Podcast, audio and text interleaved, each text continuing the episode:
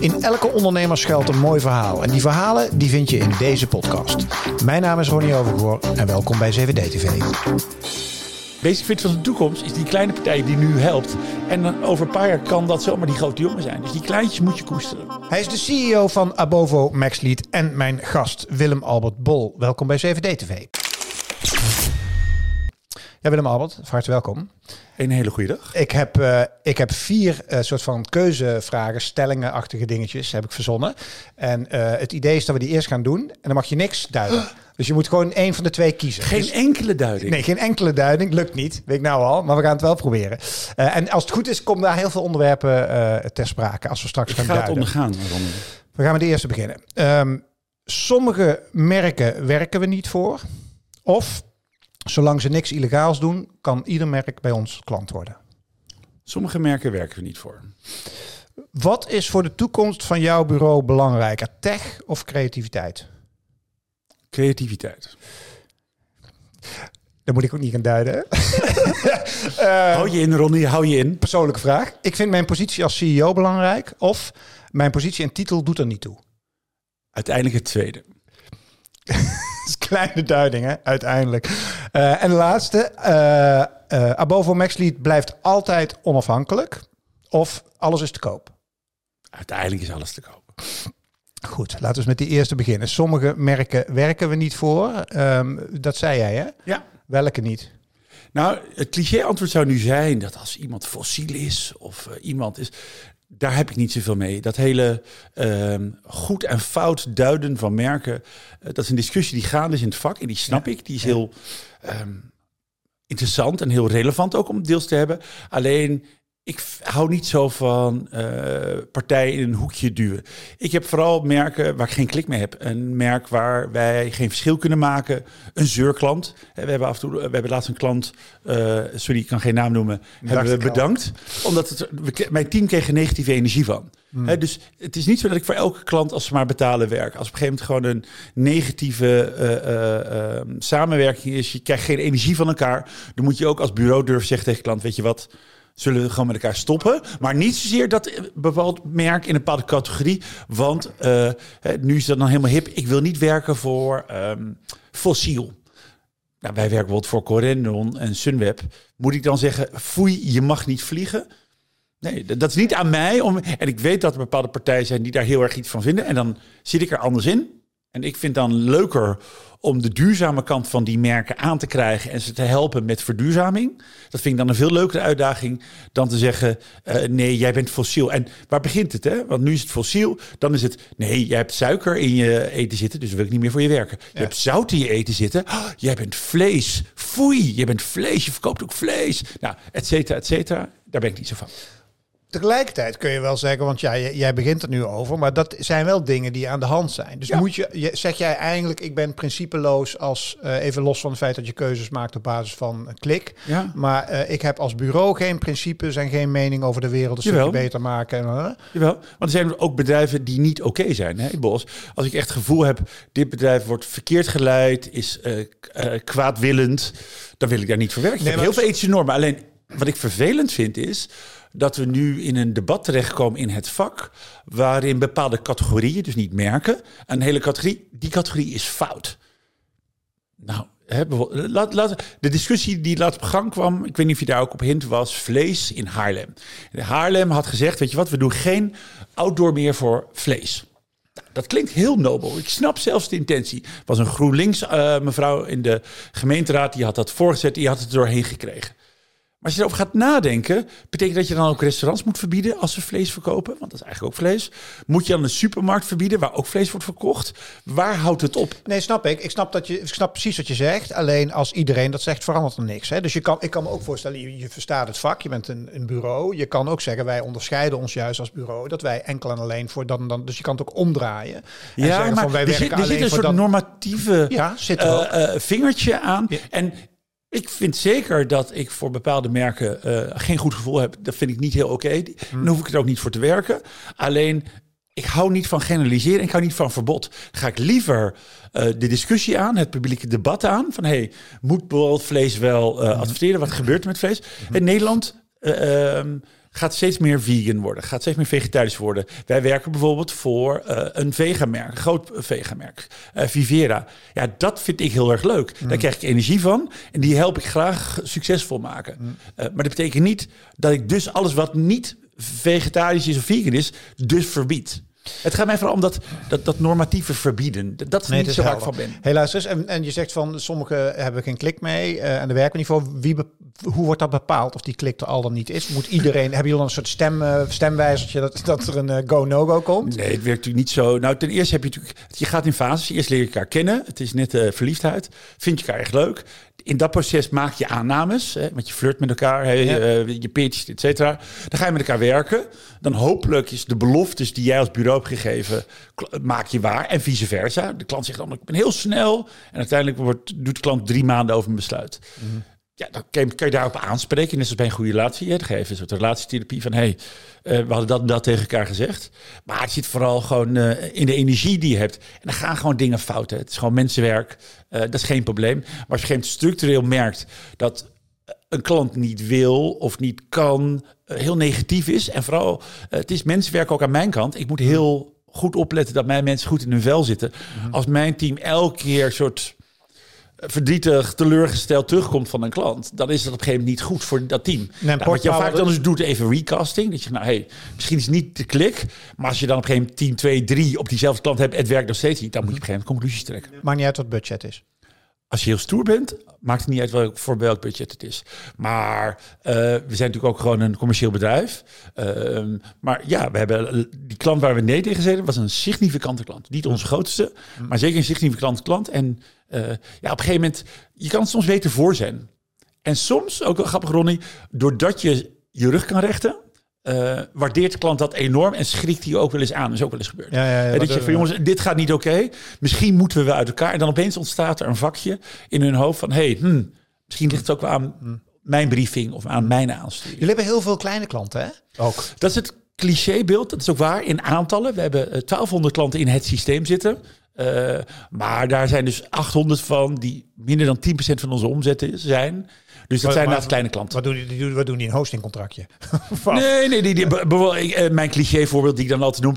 Een keukenwinkel in Groningen met twee vestigingen. En die willen outdoor radio en Google uh, alleen maar in Groningen. Ja, ja, dat soort klanten hebben wij ook. Nogmaals, wij waarderen en koesteren die klanten. Maar dat is maar een klein gedeelte van onze omzet. Uh, alleen het is gewoon heel erg leuk om ook voor dat type klanten... Het houdt je bescheiden. Ja, ja nee, ik bedoel, vertel mij wat. Het is superleuk. Ik bedoel, dat, dat is ondernemen in Nederland. Ja, dat grappig. Ons DNA kwam van kleine klanten. Heel vaak spreek ik mensen in de markt en zeg... Oh, jullie, Abovo, mensen, jullie zijn toch van die uh, kleine klanten... Nou, ja, daar komen we vandaan, uh, 25 jaar geleden. Ondertussen doen we de postcode loterij, Basic. Fit, et cetera.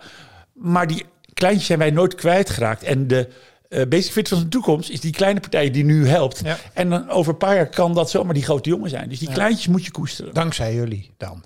Dat hoop je, hè? ja. Tweede, wat is voor de toekomst voor jouw bureau belangrijker? Tech of creativiteit? Hoef je niet zo heel lang over na te denken. Creativiteit.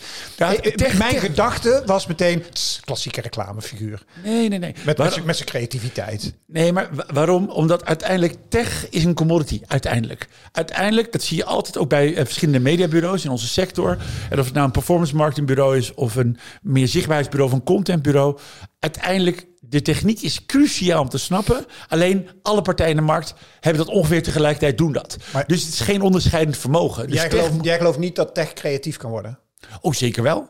Maar uiteindelijk is wat is dan de invulling van tech met een creatief. Dus nou uiteindelijk, je moet kiezen, hè? Ja, ja, ja, je moet kiezen. Maar ik, kijk, je kan dus ook tech is de, wat, wat, er is. En nou, dat is de commodity. Achter, wat erachter zit, is misschien wel, uh, laat ik het dan scherper stellen. Tech wordt zo intelligent. Hè, we hebben natuurlijk, iedereen heeft nu ja. AI. Tech wordt over een, over een x uh, aantal jaren zo intelligent dat het de mens gaat overtreffen. En ja. dus ook in creativiteit.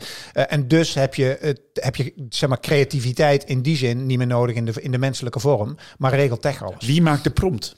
Wie stuurt aan? Wie maakt de selectie? Want op een gegeven moment, de tech neemt heel veel over. Dat is al zo. Dat is geen toekomstmuziek. Nee. Dat is al zo. Ja. Maar dan nog steeds, wie haalt uit de tech en uit de data de juiste conclusies? Wie verbindt? En dat is eigenlijk. En dat is toch de creatieve ziel van een mens die daar iets mee kan. Dus tech is essentieel. Dus ik wil het zeker niet tekort doen. Ik denk dat hè, we hebben een, een, een team zitten van 25 man, A en Mediatech, die niks anders doen dan development. Uh, en dat is groter dan zo'n creatieve team. Uh, dus, hè, dus in belang zeker. Alleen, op de, dat is uiteindelijk een commodity die iedereen in de markt zal kunnen. En ongeveer parallel tegelijkertijd ontwikkelt. En dan is nog steeds de mens en zijn creatieve brein die dan die tech aanstuurt. dus daarom moest je keuze Even filosofisch, blijft dat tot eeuwig, de, tot, tot altijd zo? Ik denk het wel. Jij, gelooft, wel. jij gelooft in de toegevoegde waarde van de mens tot eeuwigheid? Eeuwigheid groot woord, ja. Ik denk dat uiteindelijk er iets heel geks zit in ons brein, waardoor wij dwarsverbanden kunnen maken die niet logisch zijn, uh, die niet met de computer uh, in te halen zijn. Ik hoop, wens, misschien uh, vader van de gedachte, dat dat zo is. Omdat dat een stukje magie. En die magie zit in mensen. En ik durf te beweren dat 80, 90% makkelijk over te nemen is door tech. Maar dan hopelijk blijft nog een soort factor noem het maar creativiteit, magie over. Wat het onderscheidend vermogen over. Ik hoop het. Hey, jullie, zijn, uh, uh, jullie zijn mediabureau, toch? Uh, je kan om, op verschillende manieren omschrijven, maar zeker in de kern zijn we een mediabureau. Alleen we hebben ook 90 man alleen maar online performance marketing doen. Dat is een ander naampje op het woord mediabureau. Hoe werkt dat tegenwoordig? Ik ben al een tijdje uit de ja. sector. Maar leg mij eens even uit. Vroeger had je vrij duidelijke scheidslijn. Hè? Je had of je, je had een bureau en had je het mediabureau en dan had je de channels. Is dat? Uh, wij, wij, wij, zijn echt een distributiepartij. Dus wij ja, kunnen ja. de hele klantenreis begeleiden. En bovenaan uh, de cyclus heb je natuurlijk het klassieke mediabureau. Abo van Media. Die is goed in zichtbaarheid. TV, radio, online. Met veel banners, veel zichtbaarheid. Uh, maar die kunnen ook prima natuurlijk Google doen. Dan hebben we een zeg maar midfunnelbureau die echt content doet content marketing doet, creativiteit doet. En dan hebben we echt een celbureau, een performance marketingbureau, Max Lead in Oesgeest. En die doen niks anders dan conversie leads. Die zitten heel erg op dat deel van de klantenreis. Dus maar jullie, doen niet, jullie concurreren niet met, met zeg maar, een creatief bureau in de nee. zin van we doen complete campagnes, creatieve concepten. Nee, dat, de, dat ligt uh, schoenmaker blijft bij je lees. Er zijn veel bureaus die dat doen. Uh, en wij geloven daar niet in. En we kunnen zeker creatie toevoegen, want soms is dat gewenst. Maar ik vind, je moet geen reclamebureautje spelen. Dat is echt een vak apart met een ander businessmodel met een ander soort kunde, een ander soort type DNA. Maar we hebben wel creatieve mensen rondlopen. Dat je soms in bepaalde vraagstukken creativiteit moet toevoegen. Maar uh, grote merkpositioneringen, uh, uh, reclamecampagnes bouwen, dat vind ik echt een, een vak apart. Wij voegen creativiteit toe. En dat is gewoon een, een van onze oplossingen. Jullie locaties zijn ook wel onderscheidend. Hè? Hoe ja. zeg maar, iedereen zit of in, zeg maar, je hebt, je hebt de cliché, de bubbel. precies, je hebt de, de cliché plekken van de bureauwereld. Maar jullie zitten gewoon in Oestgeest en Horen, toch? Ja. Hoe komt dat dan? Is dat de historie? Het is historisch, maar het is wel heel fijn. Ik zeg altijd tegen mensen... Oostgeest eigenlijk? Oostgeest ligt bij Leiden. Heel schattig villa-dorpje bij, bij Leiden. Nee, het grote voordeel is, je, je, je, het heeft echt drie voordelen. Voordeel één is, je kan andere mensen aanwerven. Want je zit buiten de bubbel Amsterdam, dus je kan concurreren met andere groepen mensen. En ons vak, we hebben 230 collega's. Mm. Dus uh, mensen vinden, mensen behouden mm. uh, is nogal cruciaal voor je succes. Dus we kunnen uit andere vijvers stappen, dat is één. Twee is, uh, het is lekker bereikbaar. Het is gewoon heel fijn. We hebben verschillende locaties. Dus voor klanten en voor meetings is dat best wel prettig.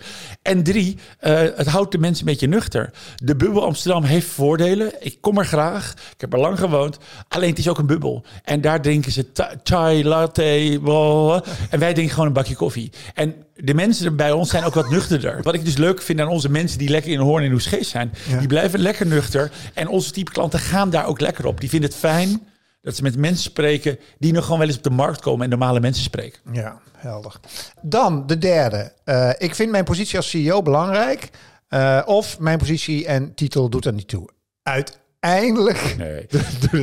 uh, zij die mij kennen, Ronnie, jij kent mij al wat langer. Uh, ik heb een groot ego. Dus toen ik werd gevraagd voor CEO, toen ging ik natuurlijk wel kwispelen. Want die titel, uh, dat deed me wat. Het ging me geen eens, denk ik, uiteindelijk om de titel. Het gaat om dat je het mandaat krijgt om een club aan te sturen en eindverantwoordelijk zijn. Ja. op een gegeven moment heet ik bij DBG heet ik directeur. Nou, daar waren er tig van. Ja. heel leuk, maar je, je hebt bazen en die best wel veel voor je bepalen. En op een gegeven moment heb je dat grote ego en je wil dat verschil maken. Maar uiteindelijk land je dan in een bedrijf waar allerlei hele capabele mensen werken, die eigenlijk door mijn komst echt niet opeens anders worden of wat dan ook. Dus mm. ik zeg zelf altijd, als het bedrijf van mij afhankelijk zou moeten zijn en ik ben op vakantie, dan heb ik het slecht geregeld. Mm -hmm. Dus uiteindelijk ben je als CEO vervangbaar. Ik, mm. ik kan het, de, het schip, de club, een bepaalde kant op helpen sturen. Ben ik mee bezig. Maar de club heeft mij niet nodig. De club is echt met 229 collega's beter dan die ene Pipo met zijn grote mond en zijn grote ego. Die club kan zichzelf prima aansturen. Ik hoop dat ik in deze fase dat setje kan geven, de goede kant op. Dat is waar ik van wakker word. Maar uiteindelijk ben ik natuurlijk gewoon vervangbaar. Die club draait echt wel door zonder mij. Nee, ik vraag het inderdaad omdat je inderdaad bekend staat als iemand die van de media houdt ook eh, eh, zelf. En toen vroeg ik me in één keer af. Er zijn, ik weet eigenlijk helemaal niet zoveel over. Ja, want je doet veel interviews en artikelen en, en noem het allemaal maar op. En dan gaat het altijd over het vak. En, uh, maar toen dacht ik in één keer, de kleine Wil, Willem Albert, hè? toen Ja. jij, weet ik veel, vier, vijf, wat voor nest kom jij? Ik ben een expertkind. Ehm, de- de- het schijnt voor mijn Freudiaans dat het wel iets veel over je zegt, omdat je vaak wisselt van plek met Ja. vaak verwisselende vriendjes. Ja. Dus ik heb tot mijn negende, bijna tiende in het buitenland gewoond. Ik ben opgegroeid in Indonesië en in Kenia. Eh, dus ja, je, je krijgt veel impulsen eh, in zo'n land. En je bent eh, een kind die elke keer weer nieuwe vriendjes moet maken, et cetera. Dus ik denk dat dat Freudiaans er wel in is. Wat deden je ouders? mijn vader was echt expert. Hij werkte voor Hagemeyer, wat hier vlakbij zat in Naarden. Hij komt uit de Unilever-nest. Dus hij was echt zo'n zo'n expert. En broers en zussen? Oude broer. Hij is een financial. lang bij ING gezeten, bij Mastercard. Eh, en eh, dus hij is mijn grote stoere broer. Ja, ja, ja. Het zijn met z'n tweetjes. En twee tot je negende zeg je Ja. in eh, Indonesië en Kenia. Wat, Ja. wat heb je daarvan meegenomen? Van, wat, wat, waar, waar denk je nog het meest aan als je terugdenkt? Van welk van die twee landen? Volgens Freud word je in je eerste vijf levensjaar gevormd. Dat is Indonesië. Dus ik denk, ik hou nog steeds van sambal, de geuren. Ja. Ik hou van Indische rijsttafel, dus dat zal daarin in, in zitten. Kenia weet ik meer vanaf. Eh wat, wat je meegeeft, vroeg je. Ik denk dat het vooral een soort nieuwsgierigheid is en een soort open blik naar de wereld. Eh, dat is wat me heeft meegegeven. Ik denk dat ik heel makkelijk kan schakelen met heel veel verschillende mensen van alle kleuren, gezindes, geloven. Eh, eh, drop mij ergens en ik, ik settle wel. En ik denk dat dat wel uit zo'n periode komt. Ik ben niet heel nauw gekaderd. Als je in dorpje X woont en je bent opgegroeid in dorpje X, je ging op school naar dorpje X, je kreeg vriendje in dorpje X, je koopt een huis in dorpje X, je gaat trouwen in dorpje X, dan wordt dorpje X toch wel iets van jou. En ik moest heel vaak schakelen. Ja, het nadeel is dat je ontworteld kan raken. Heb je daar Dat last kan. van gehad? Geen last van, zover ik weet niet. Maar ik zal een keer komen, op de divan, als ik hier lang uit ga liggen, Ronnie. Nee, die kant wil ik helemaal niet op. Nee, maar, ik vind het leuk om een paar vragen te stellen om zeg maar, de, de Willem Albertine nog niet zoveel mensen eh, kennen. Of tenminste aspecten die je niet zoveel kent. Het zijn geen geheim hoor, maar goed Nee, nee, dat je nee, maar dat gaat, gaat- ik ben nog niet op zoek naar geheimen. Wat ik, wat ik ook nog wil weten is, wist jij vrij snel al wat jij wilde met je leven?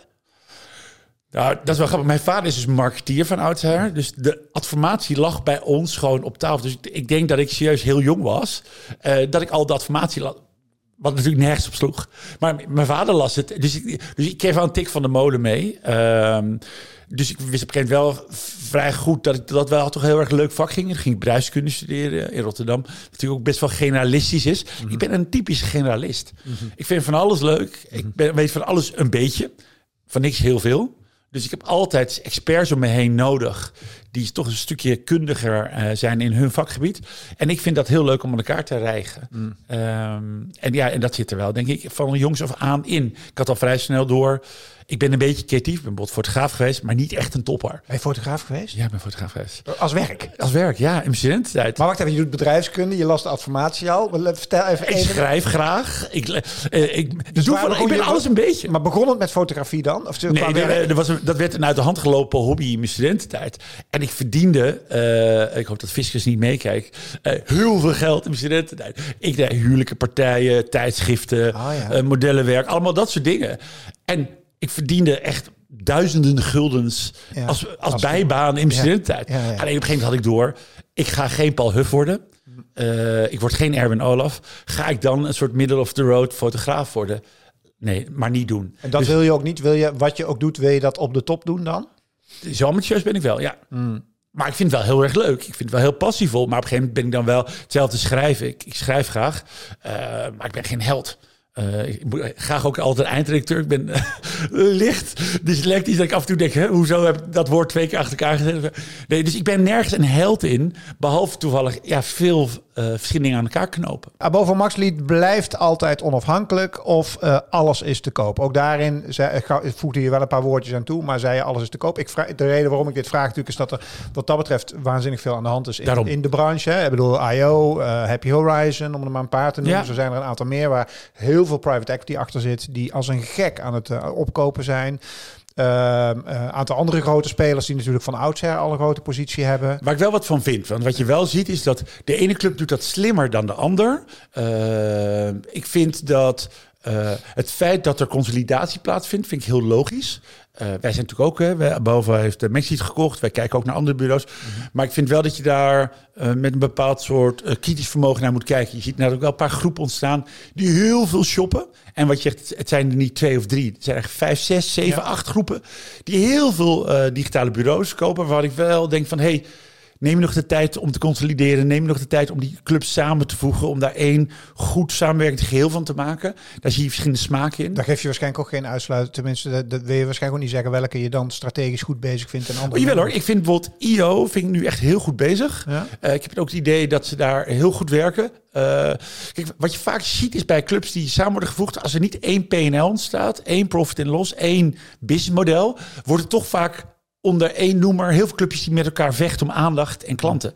En dat vind ik een model wat niet werkt. Als je echt kan creëren van, hey, we voegen een club samen en dat wordt één businessmodel, dat heeft één aanpak, uh, dan denk ik, nou petje af, dat kan. Maar dat kost wel even bloed, zweet en tranen. Dat heb je niet even snel gefixt. Nee. En dat is natuurlijk het verschil bij private equity. De ene private equity, die neemt de tijd om dat goed te doen en goed waar te maken. En de andere club, die, die rijgt heel veel kraaltjes aan elkaar. En die zegt, ah, we hebben een nieuw label. Mm -hmm. Dus je ziet die verschillende smaken wel. Jouw vraag was uh, altijd onafhankelijk. Wij voelen ons nu heel prettig met onafhankelijk. Mm -hmm. uh, wij zijn nog echt ondernemers. Onze twee oprichters zitten volledig nog in het bedrijf. Maar ja, zeg nooit nooit. Ik het zou heel... Um, beetje uh, onschuldig zijn als je denkt dat dat niet zou kunnen gebeuren. Nee, maar kan me dat kan altijd. Ja, precies. Dat klinkt heel zeg maar uh, passief. Hè? Het kan gebeuren. Ik kan me ook voorstellen dat je met dat je als bureau een echt een strategie hebt. Dus dat je zegt van of stilstaan lijkt me geen strategie. Dus of we gaan zelf een buy and build doen en we gaan groeien van 200 naar weet ik veel 500 of 1000 mensen. Of we gaan ons voorbereiden op aansluiten bij. Is zo'n strategie aanwezig? Nee, er zit nog een strategie tussen. Is namelijk dat we heel erg comfortabel voelen bij waar we nu staan dat onafhankelijke. Ik vind zelf dat grote uh, nooit een doel mag zijn in strategie. Mm -hmm. Dat kan heel fijn zijn als je heel, heel duizend man, uh, dat wordt een enorm moeilijke club om aan te sturen. Uh, ik geloof in cellen. En uh, je had Eckhart Winsen, zo'n beroemde boek uit de ja. uh, jaren tachtig volgens mij al. Dat een cel eigenlijk max, hij was voor mij vrij streng in de 50 leer. Of zo, 50 of zo. Ja. Dat vind ik wat klein. Mm. Maar ik vind tot een mannetje van 100 kan je, dan weet je, dat is Ronnie, die woont in Bussum. En Ronnie heeft uh, zonen, dat weet je nog. Mm. En bij te grote clubs wordt het op een gegeven moment, ja, dat is Ronnie Overcore, Ronnie Overdoor, hoe heet die vent? Dat is dat vent met de brilletje, die ja, vervelende. Het is een ja, En als je daar ontstaat, wordt je club dus groot. Dus wat wij nu hebben ook gecreëerd in onze groep, is dat we allemaal logische cellen hebben van een mannetje of 80, 80, 20, 40. Zodat je daar best wel gewoon goed autonoom ondernemend kan werken. En daar kunnen absoluut wel cellen bij. Mm -hmm. Maar uh, duizend man is niet per se mijn droom. Ik weet niet of je daar je club ook veel beter van maakt. En als ik jou de keuze zou stellen, zeg maar als een soort 4A-keuze uh, ja. van over uh, drie jaar, dan is, zijn jullie nog zelfstandig en onafhankelijk? Ja. ja? Ja. Dat, ja, ik denk dat dat sterk is. Ik denk dat dat lukt. En uh, met, met, hoe we nu groeien, ook in gezondheid van onze winstgevendheid en ons resultaat en onze groei, uh, dat is nog lang niet uit. Wij kunnen verdubbelen uh, makkelijk. Daar zijn we ook mee bezig. Daar ligt onze strategie. Um, maar wel op een beheerste, intelligente manier. En niet als een kip zonder kop. He, dus niet en maar kraaltjes rijgen en maar clubs bijhalen voor de hoofdprijs. En dat kon natuurlijk omdat de financiering zo goedkoop was.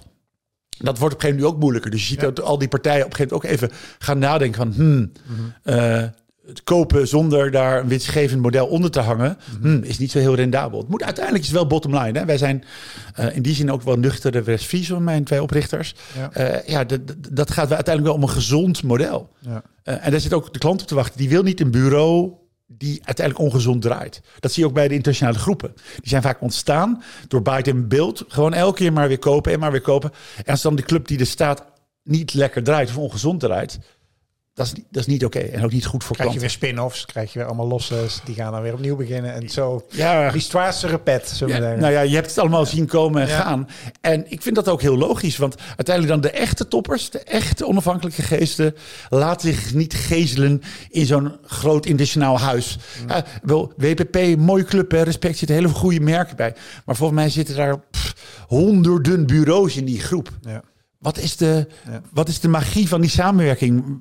Ja, een beursnotering met een bepaald soort waarde, leuk. Nee, maar ik hoop dan dat daar in zo'n groep sterk, onafhankelijke, mooie eh, zielen zitten, mensen Mm. zitten. Mhm. En als die zich daar thuis voelen, dan werkt het. En anders valt dat model uit elkaar. Eh, tot slot, eh, eh, ehm, eh, verschillende landen gewoond in je jeugd. creatieve geest, fotografie, schrijver. daarna in de media-bureauwereld denk ik alle kanten wel gezien. Ja. Eh, wat komt er hierna nog dan? Als we naar Willem Oeh, Alberts spannend. carrière kijken.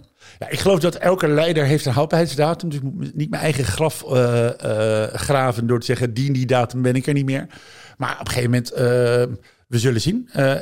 Ik, ik denk dat ik dit nog echt wel meerdere jaren wat langer leuk vind. Maar op een gegeven moment hoop ik dat er iemand aan mijn poten zaagt intern... en zegt, hey, wiebere oude man. En, en wat dan komt... Ik weet niet. eh, ik, heb, ik heb een mooi rijtje altijd gehad. Ik ben begonnen aan mediazijde, toen bureauzijde, toen klantzijde, toen mediazijde, toen bureauzijde. Nou, voor de personen die houden van patronen, dan zou de volgende functie weer klant moeten zijn. Eh, ja, dan moeten ze naar een klantzijde. Dat zou mijn logische volgorde zijn. En eh, stel dat je nu het vak uit zou moeten. Dus, dus dit houdt op een gegeven moment op. En je gaat een nieuwe stap zetten, maar niet in de branche. Zou ik heel zwaar vinden. Ja? Ja, ik zit dus nu al eh 24 jaar in dit vak. Ik vind het wel heel verslavend. En ik durf weer, als zou ik putjeschepper worden, dan zou ik toch wel weer de marketing van putjescheppers op me gaan pakken, snap je? Ik vind het dan wel heel erg leuk om na te denken over hoe zet je dat neer, hoe vermarkt je dat? En ons vak, ik ben geen mediaman, ik ben niet alleen maar marketingman, ik ben niet alleen maar communicatieman. Dat vind ik hele nauwe eh, omschrijvingen. Maar ik ben wel altijd bezig met vermarkting. Hoe kan ik er geld aan verdienen? Eh, hoe ga ik dat wegzetten? Dus al, al zou ik bij een museum gaan werken. Ik heb bijvoorbeeld heel veel respect voor Erik van Engelen. Die op een gegeven moment eh, baas werd bij een dierentuin. Dat lijkt me dan heel erg gaaf. Maar dan gaat hij toch wel weer met zijn marketingkennis en kunde een dierentuin runnen. Dus dan zou je wel een beetje een stapje weg doen van de kern van het vak. Maar ik denk wel dat je je vak altijd met je meeneemt. Dan zou ik dat ook daar dan wel weer gaan doen. Ik denk dat er altijd wel ergens behoefte is aan een Willem Albert Bol. eh, Willem Albert. Dat hoop ik. En ik hoop vooral dat mijn vrouw dat ook zegt. maar, eh, maar nee, dat, ja, ik, ik, ik, dat is natuurlijk een soort interesse, een soort passie. En die kan je niet uitzetten. Nee. Dankjewel voor dit gesprek. Jij dan. Dit was weer. Een mooi verhaal uit de podcastserie 7D TV. Vergeet ons niet te volgen en laat me ook weten wat je van 7D TV vindt. Elke dinsdag en elke donderdag ben ik hier met een nieuw ondernemersverhaal. Voor nu, dankjewel voor het luisteren. Hoi.